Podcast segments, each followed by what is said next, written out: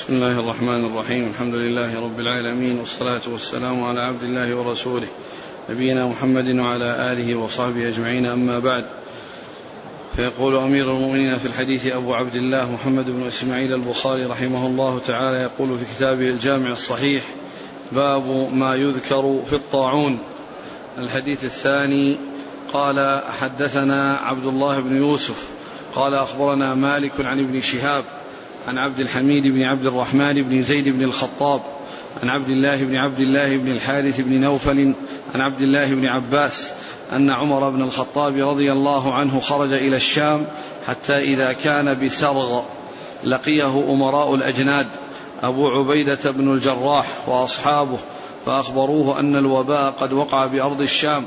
قال ابن عباس فقال عمر ادع لي المهاجرين المهاجرين الأولين. فدعاهم فاستشارهم وأخبرهم أن الوباء قد وقع بالشام فاختلفوا فقال بعضهم قد خرجت لأمر ولا نرى أن ترجع عنه وقال بعضهم معك بقية الناس وأصحاب رسول الله صلى الله عليه وسلم ولا نرى أن تقدمهم على هذا الوباء فقال ارتفعوا عني ثم قال ادعوا لي الأنصار. فدعوتهم فاستشارهم فسلكوا سبيل المهاجرين واختلفوا كاختلافهم.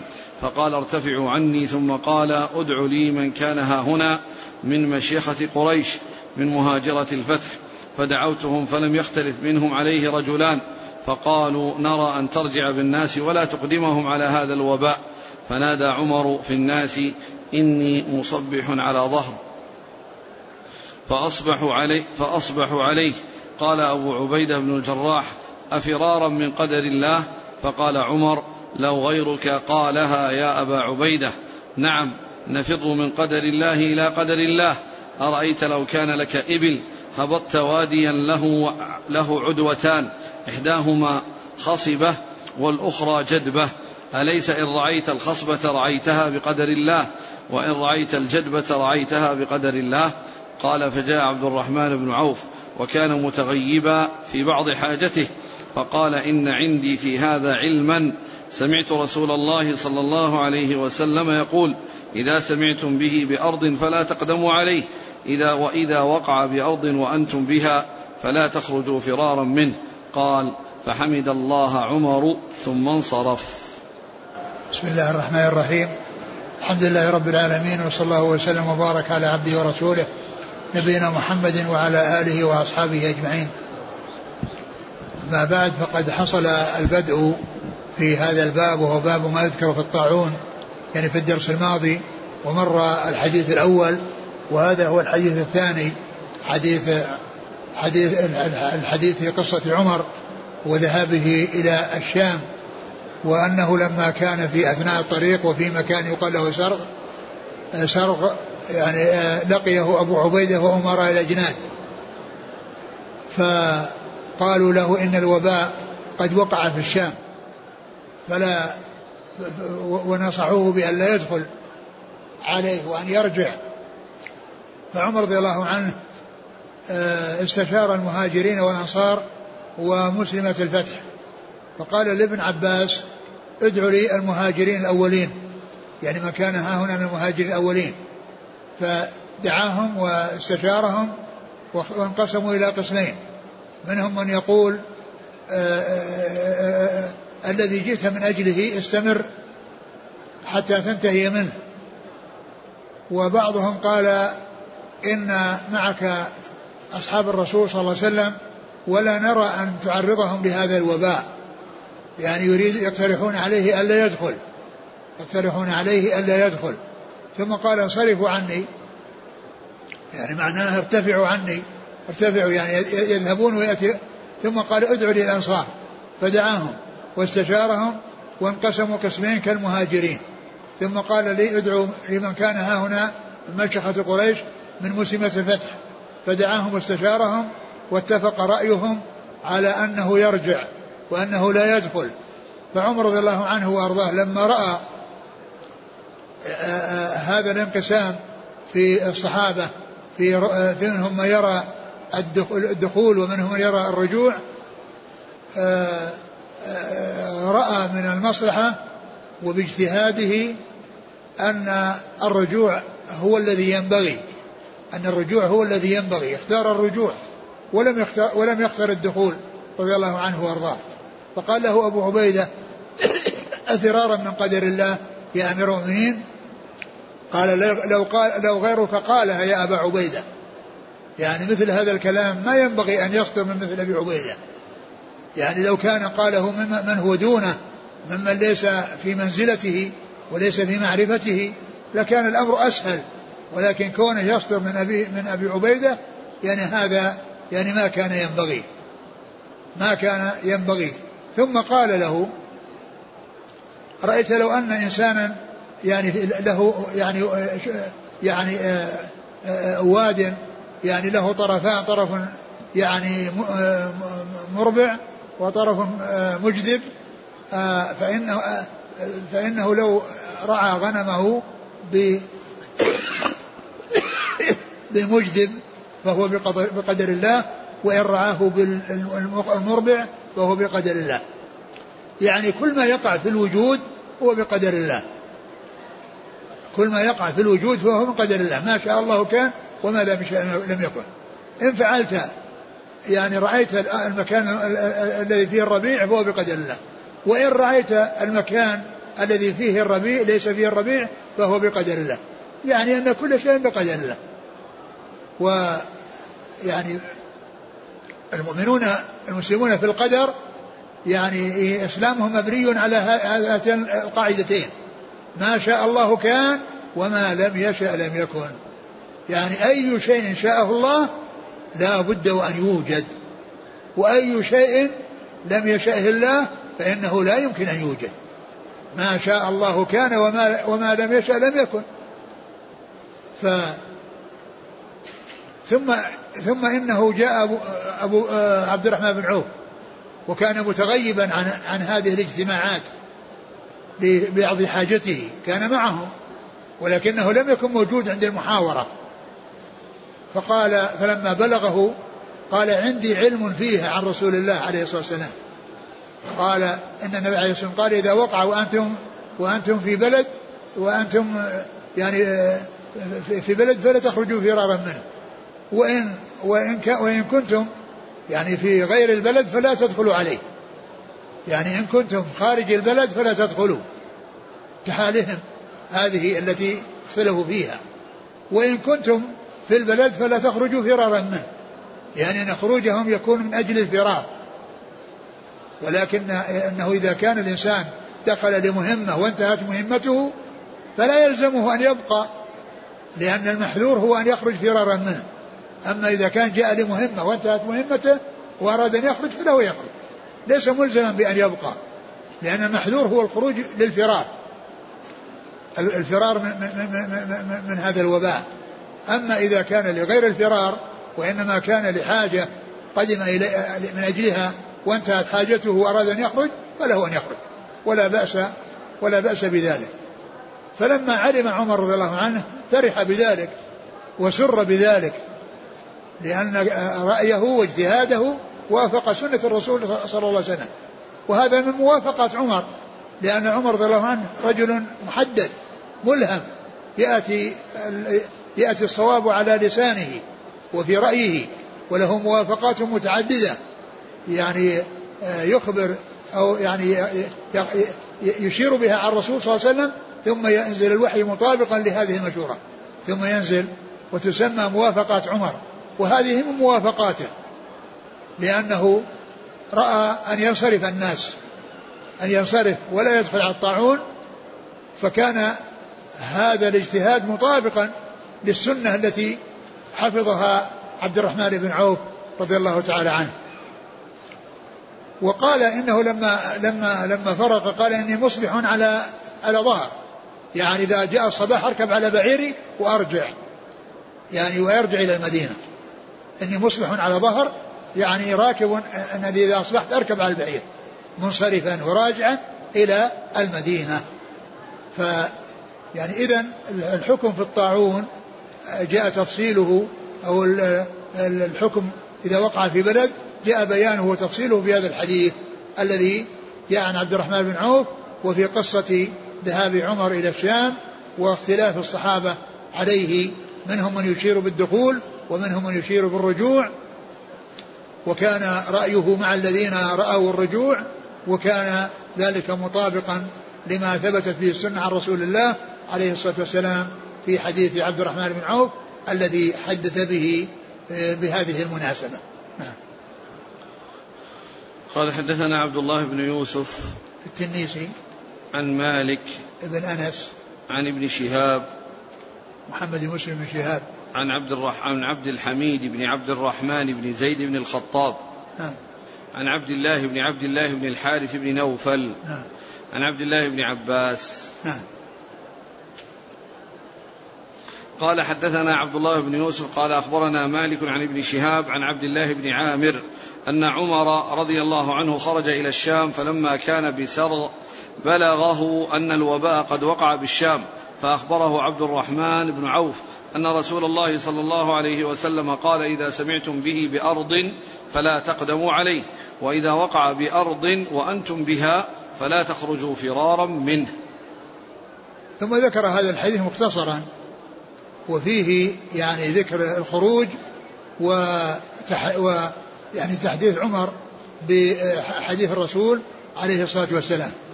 يعني الأول فيه تفصيل وفيه القصة وفيه المحاورة والمشاورة وهذا فيه آه، الخروج والنهاية التي هي ما حدث به عبد الرحمن بن عوف عن رسول الله عليه الصلاة والسلام وأن عمر رضي الله عنه اختار الرجوع كما في الحديث الأول. نعم قال حدثنا عبد الله بن يوسف عن مالك عن ابن شهاب عن عبد الله بن عامر نعم. عن عمر عن عن عبد الرحمن بن عوف. نعم. قال حدثنا عبد الله بن يوسف قال أخبرنا مالك عن نعيم المجمر عن أبي هريرة رضي الله عنه أنه قال قال رسول الله صلى الله عليه وسلم لا يدخل المدينة المسيح ولا الطاعون. ثم ذكر هذا الحديث عن أبي هريرة أن النبي صلى الله عليه وسلم قال لا يدخل المدينة المسيح ولا الطاعون. لا يدخل المدينة المسيح الدجال ولا الطاعون.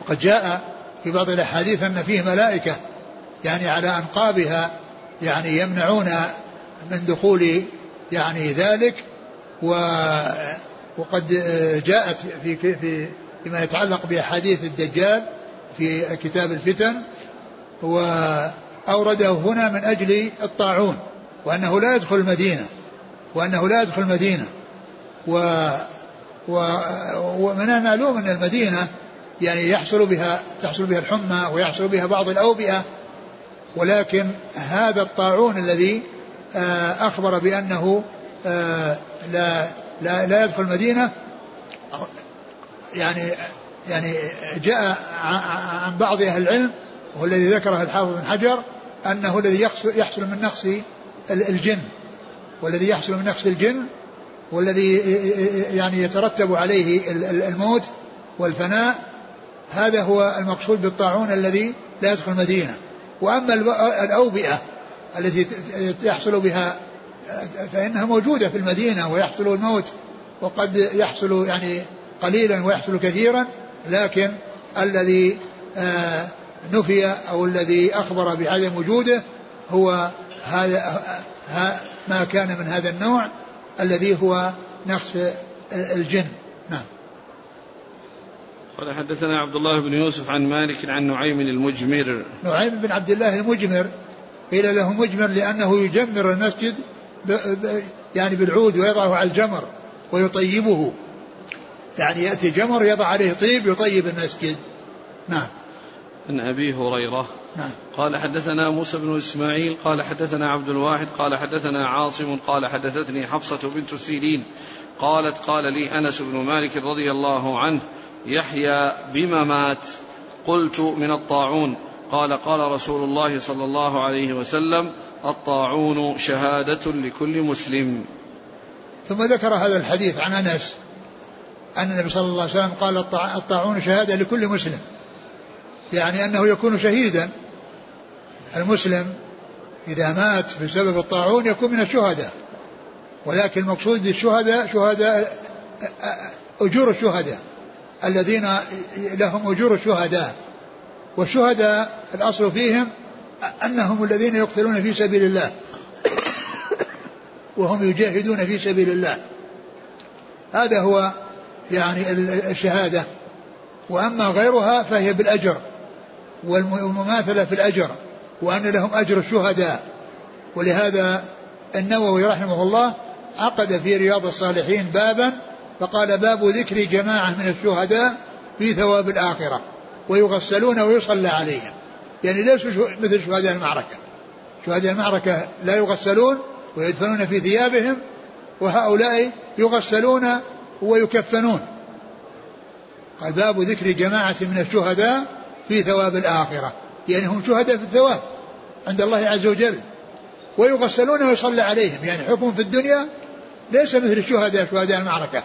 وإنما يختلفون فهنا ذكر أن الطاعون شهادة لكل مسلم مسلم وأنه يكون يعني له أجر الشهيد و آه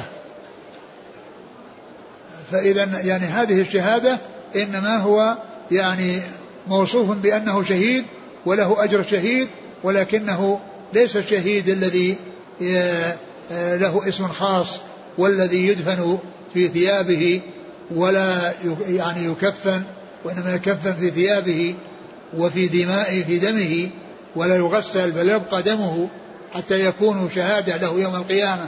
يأتي اللون لون الدم والريح ريح المسك هذا الحديث. المبطون. المطعون قال, قال لي قالت حفصة بنت سيرين قال لي أنس بن مالك يحيى بما مات. قلت من الطاعون. قال قال يعني رسول الله. يحيى يعني الذي هو أخوها يحيى ابن سيرين قال من مات؟ قالت من الطاعون. الرسول فقال إن الرسول صلى الله عليه وسلم حدث وأخبر بأن الطاعون شهادة لكل مسلم. شهادة لكل مسلم نعم. قال حدثنا موسى بن إسماعيل تبوذكي عن عبد الواحد بن زياد عن عاصم. الأحول عن حفصة بنت سيرين عن. أنس بن مالك قال حدثنا أبو عاصم عن مالك عن سمي عن أبي صالح عن أبي هريرة عن النبي صلى الله عليه وسلم أنه قال المبطون شهيد والمطعون شهيد ثم ذكر حديث أبي هريرة يعني لما ذكر أن الطاعون يعني شهادة لكل مسلم ذكر بعده هذا الحديث مختصرا وقد ذكره في موضع آخر مطولا وذكر خمسة من الشهداء هم المطعون والمبطون والغريق وصاحب الهدم وال وفي سبيل الله. والذي قتل في سبيل الله. هؤلاء الخمسة وأربعة منهم إنما هم شهداء بالثواب في الآخرة. وأما الذي قتل في سبيل الله وهو يجاهد فهذا يعني هو هو الأصل في الشهادة وهو الذي يعني يأتي ذكره كثيرا في الكتاب والسنة أنه أنه يعني الشهداء وأحكام الشهداء وأنهم يدفنون في ثيابهم ولا يغسلون حتى تبقى دماؤهم ويبقى أثر الدم يعني فيهم ليكون علامة على شهادتهم في سبيل الله. نعم. المبطون. المبطون هو الذي يعني أصيب بداء البطن. يعني داء في بطنه يعني هلك بسبب ذلك. والمطعون الذي أصابه الطاعون ومات بسبب الطاعون. لا هذا هو المطعون الذي أصيب بالطاعون ومات بسبب الطاعون. نعم. قال حدثنا أبو يعني ذكر هنا اثنين وهو مختصر ولكنه ذكره في موضع آخر في خمسة. يشتمل على خمسة. نعم. قال حدثنا أبو عاصم. هو الضحاك بن مخلد النبيل وهو من كبار شيوخه الذين روى عنهم الثلاثيات. عن مالك عن سمي. سمي مشهور بأنه مولى بن عباس. نعم سمي. سمي. هو سمي إيش؟ مولى أبي بكر بن عبد الرحمن. نعم مولى أبي بكر بن عبد الرحمن ويقال له يعني مولى بن عباس لأنه كان يجالسه وإلا هو مولى أبو بكر بن عبد الرحمن بن هذه عن أبي صالح عن أبي هريرة. أبو صالح ذكوان السمان. قال رحمه الله تعالى باب أجر الصابر في الطاعون. قال حدثنا إسحاق قال أخبرنا حبان قال حدثنا داود بن أبي الفرات قال حدثنا عبد الله بن بريدة عن يحيى بن يعمر عن عائشة زوج النبي صلى الله عليه وسلم أنها أخبرتنا أنها سألت رسول الله صلى الله عليه وسلم عن الطاعون. فأخبرنا نبي الله صلى الله عليه وسلم أنه كان عذابا يبعثه الله على من يشاء فجعله الله رحمة للمؤمنين. فليس من عبد يقع الطاعون فيمكث في بلده صابرا يعلم أنه لن يصيبه إلا ما كتب الله له إلا كان له مثل أجر الشهيد. تابعه النضر عن داود. وقال باب أجر الصابر في الطاعون. أجر الصابر في الطاعون. يعني الذي إذا وقع في بلده وقع في بلد فإنه يعني يرضى بقدر قدر الله وقدر بقضاء الله وقدره ويصبر ويحتسب ولا يعني آه يعني يحصل منه تسخط ولا يحصل منه أيضا يعني آه كلام يعني لا ينبغي. وإنما يصبر ويحتسب ويرجو الأجر من الله عز وجل. فالرسول عليه الصلاة والسلام قال ما من ما؟ أن سألت عائشة. نعم. قال إنه عذاب لمن شاء الله من عباده. يعني أنه عذاب يرسله الله عز وجل ويهلك به. ومعلوم أن هذا لغير المسلمين. وأما المسلمين فإنه يكون لهم شهادة. إلا إذا كان الإنسان حصل منه شيء من التسخط أو عدم الرضا بالقضاء والقدر فإن هذا يعني لا يحصل هذه الفضيلة. نعم. قال كان عذابا يبعثه الله على من يشاء فجعله الله رحمة للمؤمنين. رحمة فلي... للمؤمنين لأنهم يصبرون ويحتسبون ويعني يكون أيضا شهادة إذا إذا ماتوا بسببه صابرين ومحتسبين. نعم. فليس من عبد يقع الطاعون فيمكث في بلده صابرا يعلم أنه لن يصيبه إلا ما كتب الله له إلا كان له مثل أجر الشهيد يعني هذا يفيد ان ان أن من صبر واحتسب أنه يكون له مثل أجر الشهيد بصبره واحتسابه. نعم. قال حدثنا إسحاق هو بن راهوية نعم. عن حبان ابن هلال عن داود بن أبي الفرات نعم. عن عبد الله بن بريدة نعم. عن يحيى بن يعمر نعم. عن عائشة. نعم. تابعه النضر عن داود النضر بن شميل قال رحمه الله تعالى باب الرقى بالقرآن والمعوذات. قال حدثني إبراهيم بن موسى. قال أخبرنا هشام عن معمر عن الزهري عن عروة عن عائشة رضي الله عنها أن النبي صلى الله عليه وسلم كان ينفث على نفسه في المرض الذي مات فيه بالمعوذات فلما ثقل كنت أنفث عليه بهن وأمسح بيدي نفسه لبركتها. فسألت الزهري كيف ينفث؟ قال كان ينفث على يديه ثم يمسح بهما وجهه. ثم قال باب الرقى بالقرآن بالقرآن والمعوذات. باب الرقى الرقية هي النف على المريض يعني يكون ينفث على نفسه أو ينفث على غيره فهي يعني رقية فيها نف لأن الرقية تكون بالنف وذلك بأن يقرأ ثم ينفذ أو يأتي بما يرقى به سواء من القرآن أو من الأدعية وينفث على نفسه أو على المريض ال- ال- الذي يرقيه. والإنسان يرقي نفسه ويرقي غيره. والرسول عليه الصلاة والسلام كان يرقي كان يرقي نفسه وكان لما مرض يعني كان يرقي نفسه بالمعوذات والمعوذات قيل هي يعني آه، آه، سورا ثلاث قل آه، سورة الفلق وسورة الإخلاص سورة الناس ومعها سورة ومع ومعهن سورة الإخلاص وهي وإن كان ليس فيها تعوذ إلا أنها ملحقة يعني بها. شفت كلام الحافظ فيها؟ الرقى بالقرآن والمعوذات من عطف الخاص على العام لأن المراد بالمعوذات سورة الفلق والناس والإخلاص. كما تقدم في أواخر التفسير فيكون من باب التغليب.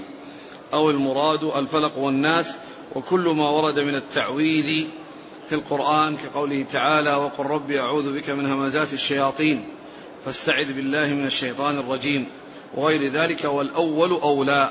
يعني معناها في قولين القول الأول أنها المعوذات التي يقول هو الله أحد وقل أعوذ برب الناس وقل أعوذ برب الفلق والإخلاص. وقيل المعوذات التي فيها تعويذ يعني ما جاء من نصوص فيها تعويذ في القرآن والسنة. قل ربي أعوذ بك من همزات الشياطين فإن هذا في تعويذ. ولكن ويدخل تحت قوله المعوذات. ولكن قال إن الأول هو هو هو الأولى أي أن المقصود بذلك سورة السورتان أو السورة الثلاث الأخلاص والفلق والناس. أن النبي صلى الله عليه وسلم كان ينفث على نفسه في المرض كان ينفث على في على نفسه؟ نعم. في؟ كان ينفث على نفسه في المرض الذي مات فيه بالمعوذات. يعني ليس ليس ذكر المرض الذي مات فيه ليس المقصود به يعني أنه يعني لا ينفث الا إذا كان في المرض الذي يخشى منه الموت. بل الإنسان إذا أصابه المرض فإنه يرقى يعني ويرقي نفسه ولكنه ذكر في مرضه الذي مات فيه يعني لفائدة وهي أن هذا حكم محكم وأنه غير منسوخ لأن النبي صلى الله عليه وسلم يعني فعله ومات يعني في مرضه. والشيء الذي يحصل يعني في المرض وفي الذي قاله الرسول في آخر حياته يعني ثم هذا يدل على أنه حكم محكم. مثل الحديث الذي فيه لعنة الله على اليهود النصارى اتخذوا قبور أنبياء مساجد وقد ومات فإن هذا حكم محكم. لا يقال أنه آه، يمكن أنه آه، نسخ لأن الرسول صلى الله عليه وسلم قاله ومات لأنه لما يعني آه، صار في النزع وصارت روحه تنزع قال هذا الكلام. فإنه قال هذا الكلام ومات. فإذا هذا حكم محكم. وهو يعني البناء على القبور هذا محرم لا يجوز. وهذا من آخر ما يعني جاء عن رسول الله عليه الصلاة والسلام. من آخر ما ثبت عن رسول الله. فإذا قوله في مرضه يعني أن هذا من الأحكام المحكمة لأن الرسول صلى الله عليه وسلم فعله ومات. فإذا لا يقال أنه منسوخ. في مرضه الذي مات فيه نعم. بالمعوذات. وكان يعني يرقي وذلك بأنه ينفذ في يديه ويمسح بهما وجهه. ولما ثقل ما صار يقدر على أن يحرك يديه وأن يرفعه وأن يرفعهما. فكانت عائشة رضي الله عنها تنفذ في يديه صلى الله عليه وسلم رجاء بركتها ثم تمسح بها. تمسحه بها. تمسح وجهه بها. وما كانت تفعل ذلك بيدها وتمسح أو تنفث عليه وإنما تنفث على يده كما قالت رجاء بركتها. لأن لا فهي فهي هو هو لا يستطيع أن يحرك يده وكانت هي تنفث لما ثقل جدا فصارت تنفث وتمسح وجهه بيديه يعني رجاء بركة يده ولم تفعل ذلك بيدها وإنما فعلته بيده صلى الله عليه وسلم الذي كان يفعله قبل أن يشتد به المرض. الذي كان يفعله بنفسه قبل أن يشتد به المرض. نعم. قال حدثنا إبراهيم بن موسى عن هشام عن معمر. هذا هشام هو يوسف الصنعاني. عن معمر عن الزهري عن عروة عن عائشة نعم. قال رحمه الله تعالى باب الرقى بفاتحة الكتاب ويذكر عن ابن عباس رضي الله عنهما عن النبي صلى الله عليه وآله وسلم قال حدثني محمد بن بشار قال حدثنا غندر قال حدثنا شعبة عن أبي بشر عن أبي المتوكل عن أبي سعيد الخدري رضي الله عنه أن ناسا من أصحاب النبي صلى الله عليه وسلم أتوا على حي من أحياء العرب فلم يقروهم فبينما هم كذلك إذ لدغ سيد أولئك فقالوا هل معكم من دواء أو راق؟ فقالوا إنكم لم تقرونا ولا نفعل حتى تجعلوا لنا جعلا فجعلوا لهم قطيعا من الشاء فجعل يقرأ بأم القرآن ويجمع بزاقه ويتفل ويتفل فبرأ فأتوا بالشاء فقالوا لا نأخذه حتى نسأل النبي صلى الله عليه وسلم. فسألوه فضحك وقال وما أدراك أنها رقية خذوها واضربوا لي بسهم. ثم ذكر باب الرقية بفاتحة الكتاب. يعني هناك ذكر المعوذتين أو المعوذات وهنا ذكر الرقية بفاتحة الكتاب التي هي أم القرآن. التي هي أم القرآن. فذكر هذا الحديث عن أبي سعيد أنهم أنه كان مع جماعة يعني في سفر وأنهم مروا بأناس بحي من أحياء العرب فلم يقروهم ما أعطوهم القرى. ثم إنهم نزلوا قريبا منهم نزلوا قريبا منهم فلدغ سيد القوم الذين لم يحصل منهم القراء فبحثوا عن علاج فلم يجدوا شيئا. ثم قال قال بعضهم لبعض لعل مع هؤلاء القوم يعني آه شيء يعني آه يفيد يعني هذا اللذيغ الذي آه الذي هو سيدهم. فجاءوا اليهم وقالوا إن إن إنهم عندهم شيء ولكنهم لم يقروهم لم يعطوهم القرى ولا يريدون أن يفعلوا ذلك بهم إلا بمقابل وهو يعني شيء من الغنم أو بعض الغنم أو قطيع من الغنم ف وافقوهم على ذلك. فقرأ وقد جاء في بعض الروايات أن الذي قرأ هو أبو موسى أبو أبو سعيد. فقرأ ف فبرئ فبرئ سيدهم بهذه الرقية وأخذوا الغنم التي اتفقوا معهم عليها ولكنهم توقفوا فيها فأتوا النبي صلى الله عليه وسلم وأخبروه بذلك قالوا وما يدريك وما يدريك أنها رقية. يعني ثم قال اضربوا لي معكم بسهم. ومقصود الرسول صلى الله عليه وسلم من قوله اضربوا لي معكم بسهم تطيب خواطرهم. يعني هذا الشيء اللي توقفوا فيه أراد أن يطيب خاطرهم بأن يأكل هو معهم وأن يشاركهم. ليس المقصود من ذلك أنه يعني يريد أن يكون له نصيب وإنما أراد أن يطوي يطيب خواطرهم لما توقفوا في حلها وقال اضربوا لي معكم بسهم. فإذا هذا فيه الرقية بفاتحة الكتاب وأنها أفادت يعني من هذه من من من, من هذه اللدغة أو من أو استفاد من هذا اللذيذ فحصل وقد جاء في بعض الروايات التي ستأتي إن حق ما أخذتم عليه أجرا كتاب الله. وكذلك مضت إن حق ما أخذتم عليه أجرا كتاب الله. يعني هو المقصود من ذلك ما كان في العلاج. لأن ما كان في العلاج لا بأس به. لأن العلاج يكون بالقرآن وغير القرآن. لكن تعليم القرآن والاهتداء بالقرآن لا يكون إلا لا الهداية لا تكون إلا بالقرآن. ولهذا اختلف العلماء في الأجرة على تعليم القرآن منهم من قال إن إنه يؤخذ ويدخل ذلك تحت عموم هذا الحديث. وبعضهم قال إنه إذا كان جعلا وإنما فعل أحسن فرقى فأعطي جعلا لذلك فإنه لا بأس به. يعني ولم يقولوا بأنه يكون على سبيل الإجارة لأن ما يصلح أن يكون يعني من يعلم القرآن مثل سائر أصحاب المهن لأن هذه مهنة أو هذا عمل فيه الهداية ولا ولا تحصل الهداية إلا بالقرآن وبما جاءت به السنة عن رسول الله عليه الصلاة والسلام. ف فبالنسبة للحديث ورد في العلاج والعلاج كما هو معلوم لا بأس بأخذ الإجرة عليه ولا إشكال في ذلك لأنه يعني علاج للأبدان وهو من جملة ما يعالج به والعلاج الأبدان يكون بالقرآن وغير القرآن. يكون بالقرآن وبغير القرآن.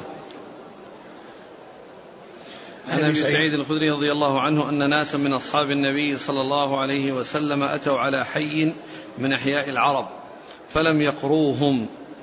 فبينما يعني ما اعطوهم القراء قراء الضيف. نعم. فبينما هم كذلك إذ لدغ سيد أولئك. فقالوا هل معكم من دواء أو راق؟ فقالوا إنكم لم تقرونا. ولا نفعل حتى نجعل حتى تجعلوا لنا جعلا. فجعلوا لهم قطيعا من الشاء. فجعل يقرأ بأم القرآن ويجمع بزاقه. ويتفل فبرأ. فأتوا بالشاء فقالوا لا نأخذ حتى نسأل النبي صلى الله عليه وسلم. فسألوه فضحك. وقال وما أدراك أنها رقية؟ خذوها واضربوا لي بسهم. نعم. قال حدثنا محمد بن بشار الملقب بن دار. عن غندر محمد بن جعفر. عن شعبة عن أبي بشر. هو هو ابن أبي وحشية. نعم. عن أبي المتوكل نعم الناجي. عن أبي سعيد الخدري. نعم. قال رحمه الله تعالى باب الشروط في الرقية بقطيع من الغنم. قال حدثني سيدان ابن مضارب أبو محمد الباهلي. قال حدثنا أبو معشر البصري هو صدوق. يوسف بن يزيد البراء. قال حدثني عبيد الله بن الأخنس أبو مالك. عن ابن أبي مليكة عن ابن عباس أن نفرا من أصحاب النبي صلى الله عليه وسلم مروا بماء فيهم لديغ أو سليم فعرض لهم رجل من أهل الماء فقال هل فيكم من راق؟ إن في الماء رجلا لديغا أو سليما. فانطلق رجل منهم فقرأ بفاتحة الكتاب على شاء فبرأ فجاء بالشاء إلى أصحابه. فكرهوا ذلك وقالوا أخذت على كتاب الله أجرا. حتى قدموا المدينة فقالوا يا رسول الله أخذ على كتاب الله أجرا. فقال رسول الله صلى الله عليه وسلم إن أحق ما أخذتم عليه أجرا كتاب الله. ثم ذكر هذا الحديث عن ابن عباس وهو مثل القصة. باب. باب إيش؟ باب الشرط في الرقية باب الشرط في الرقية. بقطيع باب من الشرط الغنم. الشرط.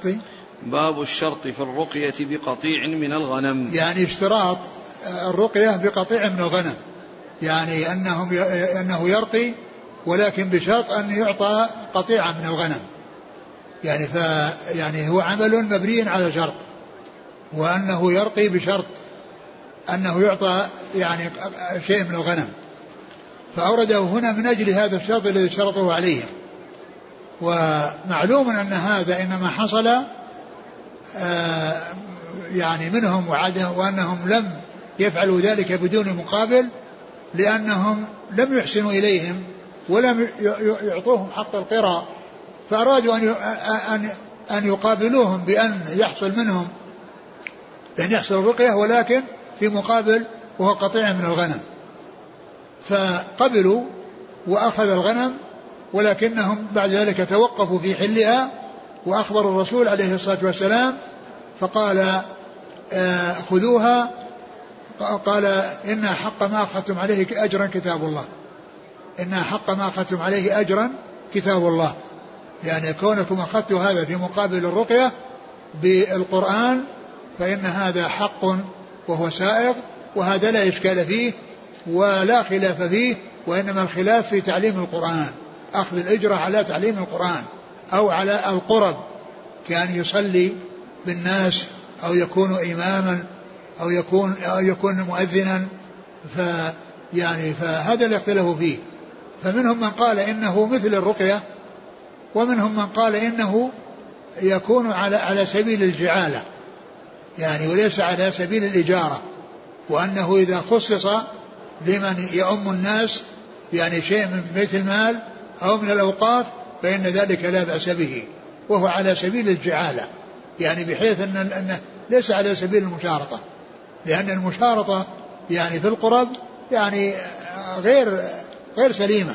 ولهذا نقل عن الإمام أحمد أنه قيل له أن رجلا قال أصلي بكم رمضان بكذا وكذا درهما فقال أسأل الله العافية ومن يصلي خلف هذا؟ أسأل الله العافية.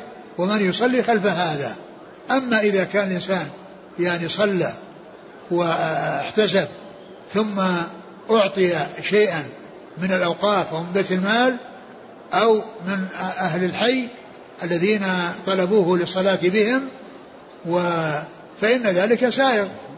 فإن ذلك سائغ ولا بأس به. وهذا من الثواب المعجل. هذا من الثواب المعجل له في الدنيا قبل الآخرة. نعم. قال حدثنا سيدان بن مضارب أبو محمد الباهلي نعم. عن أبي معشر البصري يوسف بن يزيد البراء قال هو صدوق. عن عبيد الله بن الأخنس أبو مالك. نعم. عن ابن أبي مليكة. وهو عبيد الله بن عبد الله. عن ابن عباس. نعم. يعني حديث ابن عباس وحديث أبي هريرة يعني في وحديث أبي سعيد يعني هي قصة واحدة. نعم. لأن يعني أبو, أبو, أبو سعيد يعني قيل أو جاء أنه هو الذي أنه حصلت منه الرقية وأنه هو الذي رقى نعم. قال رحمه الله تعالى باب رقية العين. قال حدثنا محمد بن كثير قال أخبرنا سفيان قال حدثني معبد بن خالد. قال سمعت عبد الله بن شداد عن عائشة رضي الله عنها قالت أمرني رسول الله صلى الله عليه وسلم أو أمر أن يسترقى من العين. ثم ذكر باب الرقية من العين. رقية العين. باب رقية العين. يعني الرقية التي تكون بسبب العين. والمقصود بذلك إصابة. الإصابة. ليس المقصود به العين الباصرة. فإن الرقية تكون للعين ولغير العين.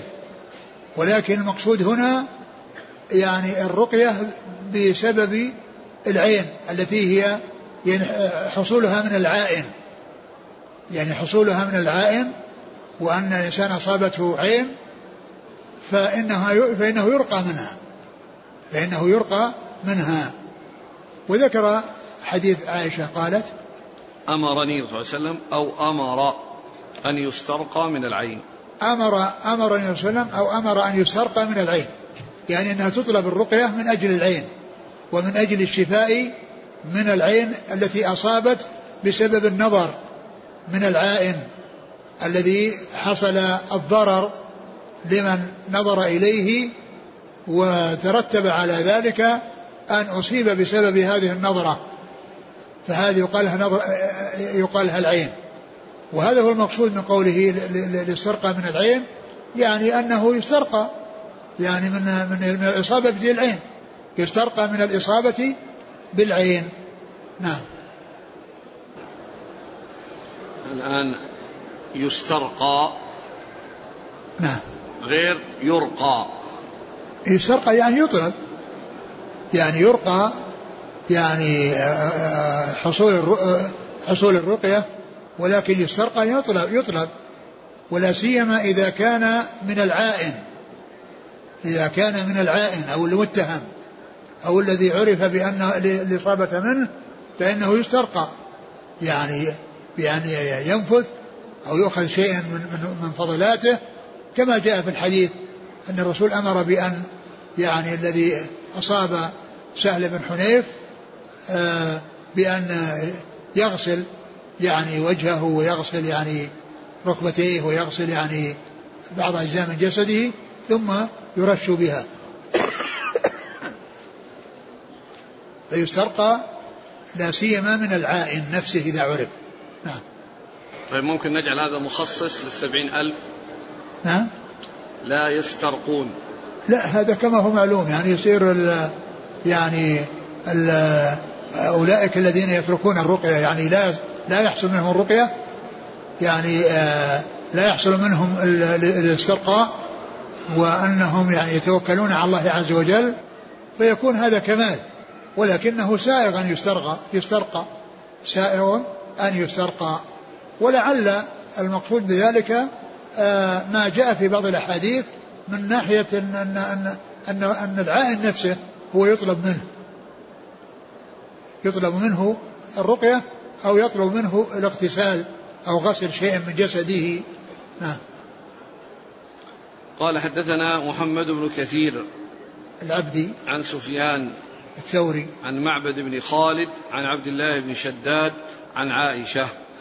قال حدثني محمد بن خالد قال حدثنا محمد بن وهب بن عطية الدمشقي قال حدثنا محمد بن حرب قال حدثنا محمد بن الوليد الزبيدي قال أخبرنا الزهري عن عروة بن الزبير عن زينب بنت أبي سلمة عن أم سلمة رضي الله عنها أن النبي صلى الله عليه وسلم رأى في بيتها جارية في وجهها سفعة فقال استرقوا لها فإن بها النضرة فإن بها النظره قال وقال عقيل عن الزهري قال أخبرني عروة عن النبي صلى الله عليه وسلم تابعه عبد الله بن سالم عن الزبيدي. ثم أورد هذا الحديث عن أم سلمة أن أن أنه كان في بيتها جارية في وجهها في وجهها سفعة. سفعة. والسفعة هي لون يخالف لون الجسد. لون يخالف لون الوجه. يعني شيء يعني جزء من الوجه يخالف بقيته. يعني في في, في اللون. فهذه هي السفعة. و وقال إنها يعني إنها من النظرة والنظرة يعني هي الإصابة بالعين وهو من أجل هذا أورده هنا في هذه في هذه الترجمة وهي وهي الرقية من الرقية من العين يعني قال إنها من النظرة والنظرة هي العين يعني النظر بالعين الذي حصل بسببه أو نتيجة له يعني حصول هذا الضرر بسبب نظرة العين. قال في وجهه قال استرقوا لها.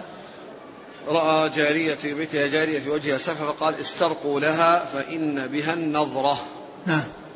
قال حدثني محمد بن خالد عن محمد بن وهب بن عطية الدمشقي عن محمد بن حرب عن محمد بن الوليد الزبيدي عن الزهري عن عروة بن الزبير عن زينب بنت أبي سلمة عن أم سلمة. أكثر هذا الإسناد كما قال الحافظ بن حجر يعني محمدون يعني مسلسل بالمحمديين أكثر. وقال إنهم ستة يعني فيهم البخاري والزهري وأربعة بينهما. وأربعة بينهما كل منهما يقال له محمد. كل منهما يقال له محمد. فالزهري محمد والبخاري محمد وهؤلاء الأربعة الذين بينهما هما كل منهما يسمى محمد. وقال عقيل عن الزهري قال أخبرني عروة عن النبي صلى الله عليه وسلم. نعم. يعني مرسل. معناه أنه مرسل. تابعه عبد الله بن سالم عن الزبيدي. نعم. يعني الزبيدي هو محمد بن الوليد الزبيدي وهو الذي رفعه. لأن يعني في الأول نعم. هو الذي رفعه. ومحمد والذي وصله. والذي وصله هو الذي وصله نعم. وأما يعني هذه الرواية الأخيرة فإنها مرسلة. وأن عروة أرسلها ولكن العبرة هي بالموصولة التي فيها التي من طريق محمد بن بن وليد الزبيدي. نعم. قال رحمه الله تعالى باب العين حق. قال حدثنا إسحاق بن نصر.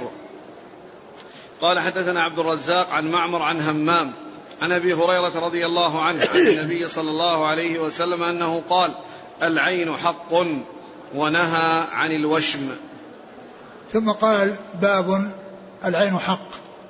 يعني الإصابة بالعين أنها حق وأن العين إذا نظر العائن وحصل رأى شيء يعجبه وأنه حصل أذى للمنظور إليه فإن هذا هي الإصابة بالعين. وقال إنها حق وأن هذا يقع. وإن لم يكن هناك يعني شيء مباشر ولكنه بسبب هذه النظرة يعني يحصل ضرر بإذن الله عز وجل. فقال العين حق أي الإصابة بالعين حق. إصابة العائن بعينه من أعجبه ولم يحصل منه ما يشرع وهو أن يبرك وأن يدعو بالبركة في ذلك الذي نظر إليه فإن هذا من أسباب السلامة من العين. أسباب السلامة من العين. فإصابة بالعين حق وأن ذلك يقع بقدر الله ومشيئته وإرادته وكل ما يقع في الوجود فهو بقضاء الله وقدره. فهو بقضاء الله وقدره. ثم ذكر الحديث. العين حق ونهى عن الوشم. ثم قال العين حق. وهذا مطابق للترجمة. قال ونهى عن الوشم. والنهي عن الوشم يعني جاء مع بيان أن العين حق قيل لأن الوشم كما أنه يؤثر في الموشوم فكذلك العين تقع ويحصل الضرر يعني بها ويحصل الضرر بها فيكون الضرر محققا كما أن الوشم إذا حصل من الواشم في في في في في, في, في المستوشم فإنه يعني هذا محقق بأن الوشم حصل منه وهذا محقق بأن البلاء حصل من العائن حصل من العائن وقيل معنى آخر وهو أن أن أن أنه ذكر الوشم لما ذكر العين حق ونهى عن الوشم يعني أن الناس لا يفعلون أفعالا من أجل أن يصرفوا الناس يعني عن العين وعن إصابة العين لأن قد يكون الشخص جميلا أو وسيما فيخشى عليه من العين فيعملون به وشم حتى يعني يعني ما يحصل له إصابة العين. يعني في, في, يعني في شيء يعني في شيء يعني لا يكون ليس من أسباب الإعجاب. فيعني يكون إما أن يكون المقصود به هذا أو المقصود به هذا الذي هو كون آه، أنه لا يفعل الوشم من أجل السلامة من العين. نعم. شوف كلام الحافظ. ذكر ذكر الوجهين وذكر هذا الوجه الأخير وأنه يعني بدا له وظهر له. نعم. يحتمل أن يقال أن المنا... أن يقال المناسبة بينهما اشتراكهما في أن كل منهما يحدث كل منهما؟ أن كل منهما يحدث نعم. العضو لونا غير لونه الأصلي نعم يعني الوشم الواشم يحصل بفعله الوشم يعني لونا غير لونه الأصلي وكذلك العائن يحصل في الوجه يعني تغير يختلف عن لونه الأصلي نعم. وقد ظهرت لي مناسبة بين هاتين الجملتين لم أرى من سبق إليها وهي أن من جملة الباعث على عمل الوشم تغيير صفة الموشوم لئلا تصيبه العين نعم. فنهى عن الوشم مع إثبات العين وأن التحيل عن الوشم نعم. مع إثبات العين نعم. وأن التحيل بالوشم وغيره مما لا يستند إلى تعليم الشارع مما لا يستند مما لا يستند إلى تعليم الشارع لا يفيد شيئا. نعم يعني الشيء الذي جاء في نص بأنه يفيد نعم يؤخذ بالنص وإفادة النص. وأما كونه يفعل شيء حيلة من أجل السلامة من, من, من ضرر بأن يكون وسيما جميلا فيعمل يعمل في وجهه يعني شيء يصرف العائن عن الجمال إلى هذا اللون الغير الحسن. قال حدثنا إسحاق بن نصر نعم. عن عبد الرزاق ابن همام الصنعاني عن معمر بن راشد عن همام همام المنبه عن أبي هريرة. نعم. قال رحمه الله تعالى باب رقية الحية والعقرب. والله تعالى أعلم وصلى الله وسلم وبارك على عبده ورسوله نبينا محمد وعلى آله وأصحابه أجمعين. جزاكم الله خيرا وبارك الله فيكم والهمكم الله الصواب ووفقكم للحق شافاكم الله وعافاكم ونفعنا الله ما سمعنا وغفر الله لنا ولكم وللمسلمين أجمعين آمين. يقول هل هذا النوع من الوشم الذي هو لأجل اتقاء العين هل هو شرك؟ عمل هو عمل غير صحيح لكن ما يقال إنه شرك أقول ما يقال إنه شرك ولكنه يعني يعني عمل آه، آه، سيء من أجل صرف الأنظار يعني عن الجمال إلى شيء أما كونه يصير شرك ما يظهر إنه شرك. يقول إذا مرض الطفل الصغير ثم تبين أنه مصاب بالعين فماذا يفعل؟ إذا كان إذا كان يعرفون أن له عائن فإنهم يعملون على يعني أخذ شيء منه يعني يستفيد منه هذا الذي أصابته العين بأن بأن يغسل أو يغسل يعني مثل ما جاء في الحديث أنه يغسل داخلة الإزار ويغسل يعني يعني داخل الركب الأشياء اللينة التي يعني يصير فيها العرق فيكون جزءا يتحلل أو يخرج من العائم يعني يصل إلى من أصابته العين. فيفيد بإذن الله مثل ما حصل في قصة سالم بن حنيف رضي الله عنه. والحديث في صحيح مسلم. نعم. يقول حفظك الله ما صفة التبريك وكيفيتها إذا رأى الإنسان ما يعجبه. يقول بارك الله فيك. أو اللهم بارك فيه. هذا هو التبريك. هل يستطيع الإنسان أن يحكم على شخص أنه معان. هل؟ أنه معيون. هل إيش؟ هل, يس هل يستطيع الإنسان أن يحكم على شخص بأنه معيون مثل ما حكم الرسول صلى الله عليه وسلم على الجارية؟ ليس ليس كل يعني حكم أو كل من يقول يعني أن أن هذا عين يعني يكون صحيحا. وما أكثر ما يحصل بين الناس من ادعاء هذا أو من قول بعض الذين يذهب إليهم للعلاج أنه مصاب بالعين أو أنه كذا ولا ولا يكون كذلك. يعني كثيرا ما يقال هذا سحر وهذا عين وهذا كذا ثم لا يكون كذلك. يعني هذا يعني التحقق منه والحكم يعني عليه بأنه قد أصابته العين هذا يعني لا يمكن تحققه وتحقيقه. يقول نقل الحافظ عن عياض رحمه الله فائدة النفث التبرك بتلك الرطوبة أو الهواء الذي ماسه الذكر كما يتبرك بغسالة ما يكتب من الذكر. فيقول الأخ فما حكم التبرك بغسالة ما يكتب من الذكر؟ هل هذا مشروع؟ والله ما أعلم شيء يدل عليه. بعض أهل العلم قال به بعض أهل العلم قال به وذكر يعني كتابات تكتب لكذا ولكذا ولكذا لكن لا أعلم شيء يدل عليها لا أعلم يعني شيء يدل عليها. هل المبطون يدخل فيه من مات عن تلف أي عضو في بطنه؟ فيدخل المبطون كلمة المبطون.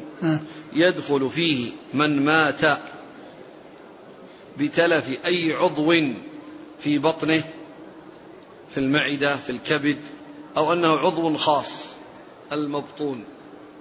يعني كونه يعني كل شيء يعني يقال إنه مبطون إذا حصل يعني لشيء في بطنه لا أدري.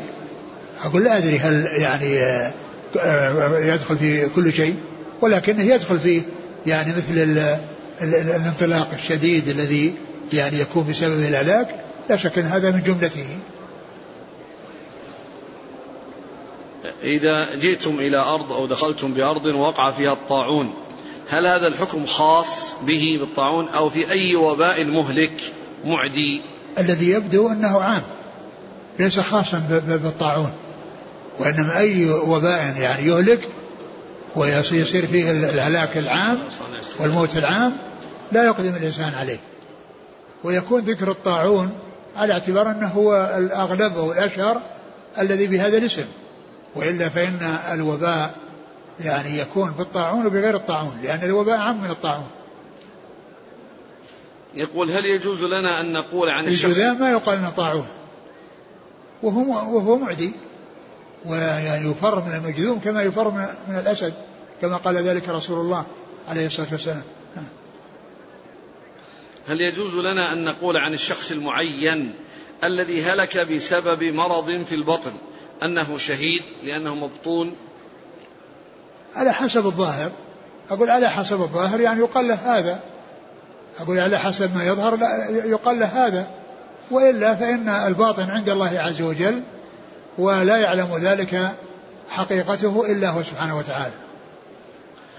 هل ورد عن النبي صلى الله عليه وسلم أن المعيون يأخذ من وضوء العائن ثم يصب الماء من خلفه على سائر بدنه؟ نعم جاء في الحديث عند الشارح ذكره عن مسلم قصة سهل بن حنيف. يقول هل يجوز أن آتي بالعاملة المنزلية مع الأهل؟ لا شوف الحديث ذاك شوف هذا الحديث اللي ذكره يعني في في الاغتسال أو الغسل وقد وقعت في حديث سهل بن حنيف عند أحمد والنسائي وصحابه بن حبان من طريق الزهري عن أبي أمامة ما في مسلم؟ ها؟ ما في مسلم؟ لا ها أن أباه حدث أن النبي صلى الله عليه وسلم خرج وساروا معه نحو ماء حتى إذا كانوا بشعب الخرار من الجحفة اغتسل سهل بن حنيف وكان أبيض حسن الجسم والجلد. فنظر إليه عامر بن ربيعة فقال ما رأيتك اليوم ولا جلد مخبأة. فلبط أي صرع. فلبط أي صرع. وزنا ومعنى. سهل. فأتى رسول الله صلى الله عليه وسلم فقال هل تتهمون به من أحد؟ قالوا عامر بن ربيعة. فدعا عامرا فتغيظ عليه فقال على ما يقتل أحد على ما يقتل أحدكم أخاه. هل لا إذا رأيت ما يعجبك بركت؟ ثم قال اغتسل له. فغسل وجهه ويديه ومرفقيه وركبتيه وأطراف رجليه وداخلة إزاره في قدح. ثم يصب ذلك الماء على رجل ثم يصب ذلك الماء عليه رجل من خلفه. على رأسه وظهره ثم يكفأ القدح. ففعل ففعل به ذلك. فراح سهل مع الناس ليس به بأس. يقول هل يجوز أن آتي بالعاملة المنزلية مع الأهل في الفندق بجوار الحرم المدني؟ إيش إيش؟ يأتي بالعاملة المنزلية. العاملة؟ خادمة. أيوة. مع الأهل في الفندق بجوار الحرم المدني وهي فلبينية غير مسلمة. وأنا أسكن بجوار الحرم في أحد الفنادق. المسلم الكفار يعني يعني لا ينبغي أن يدخلوا المدينة. قد جاء النص بالنسبة لمكة وأن أنهم لا يقربون بعد حامهم هذا والمدينة ينبغي أن تكون مثلها وأن لا يدخلها الكفار. نعم. يقول تقوم بعض المدارس مع بداية العام الدراسي بعمل حفلة لطلابها وذلك معايدة. يلبس فيها الطلاب ملابس العيد وتوزع فيها الحلوى. فما حكم ذلك؟ يعني كونهم يعني له لهم لباس خاص وأنهم لباس العيد كونهم يجتمعون ويتحدثون ويعني يأكلون أو يحضرون شيء يأكلونه لا بأس بذلك. وأما كونه يعني مثل العيد وأن فيه معايدة وأنهم يلبسون الجديد خاصة لهذا اللقاء يلبسون الجديد لأيام الدراسة كلها. نعم. جزاكم الله خيرا. سبحانك اللهم وبحمدك نشهد أن لا إله إلا أنت